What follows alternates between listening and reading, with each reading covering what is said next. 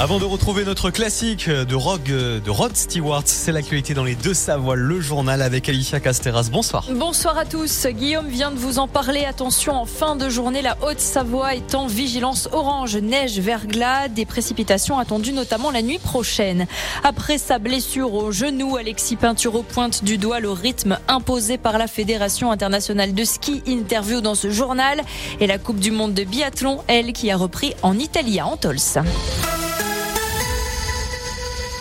À travers toute la France, c'est un jeudi noir. Pour les services de police, les syndicats appelaient à la grève aujourd'hui pour manifester l'inquiétude des forces de l'ordre en vue de la sécurisation des Jeux de Paris 2024 l'été prochain. Ils réclament des mesures exceptionnelles face à l'engagement demandé à 100% par le ministre de l'Intérieur qui souhaite par ailleurs que les policiers ne prennent pas de congés durant toute cette période.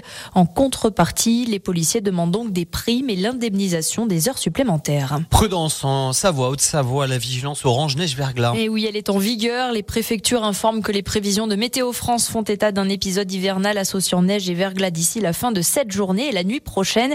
Les chutes de neige côté 74 sont attendues donc à toute altitude, 5 à 10 cm en plaine, localement 10 à 15 cm des 400-600 mètres d'altitude et des pluies verglaçantes qui sont également possibles sur les différents départements de manière localisée.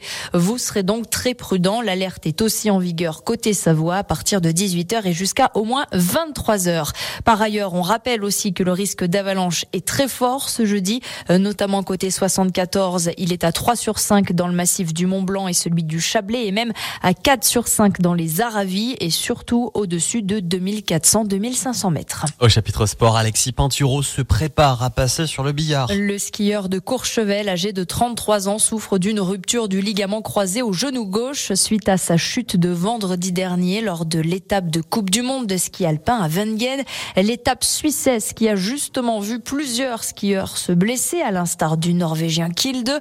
Alors Alexis Pinturo pointe du doigt la Fédération internationale de ski, la FIS, pour le calendrier et les cadences imposées aux athlètes. J'ai des exemples, j'en ai à l'appel, c'est euh, les mouvements de terrain euh, en vitesse, c'est euh, le traçage qu'ils ont voulu rendre de, moins en moins rapide pour essayer de limiter les blessures. Quand on voit cette année, on bat bientôt tous les records sur toutes les pistes qui n'ont pas été battues depuis euh, je sais pas combien d'années.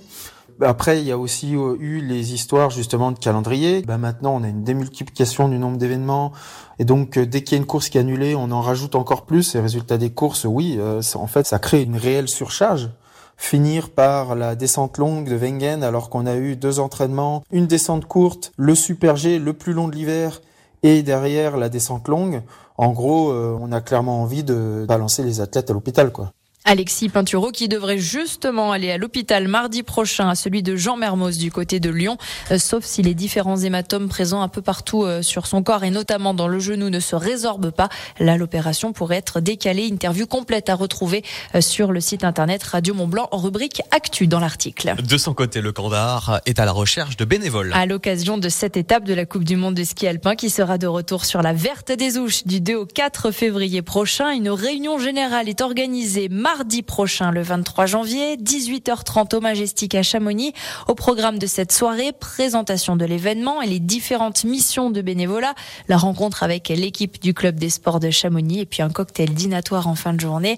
La réunion est ouverte bien sûr aux bénévoles qui sont déjà inscrits et puis toute personne qui voudrait rejoindre l'aventure. On rappelle les différentes missions de bénévolat, euh, le chronométrage, le dispositif médical dans toute sa globalité, le service VIP, la logistique ou encore la manutention.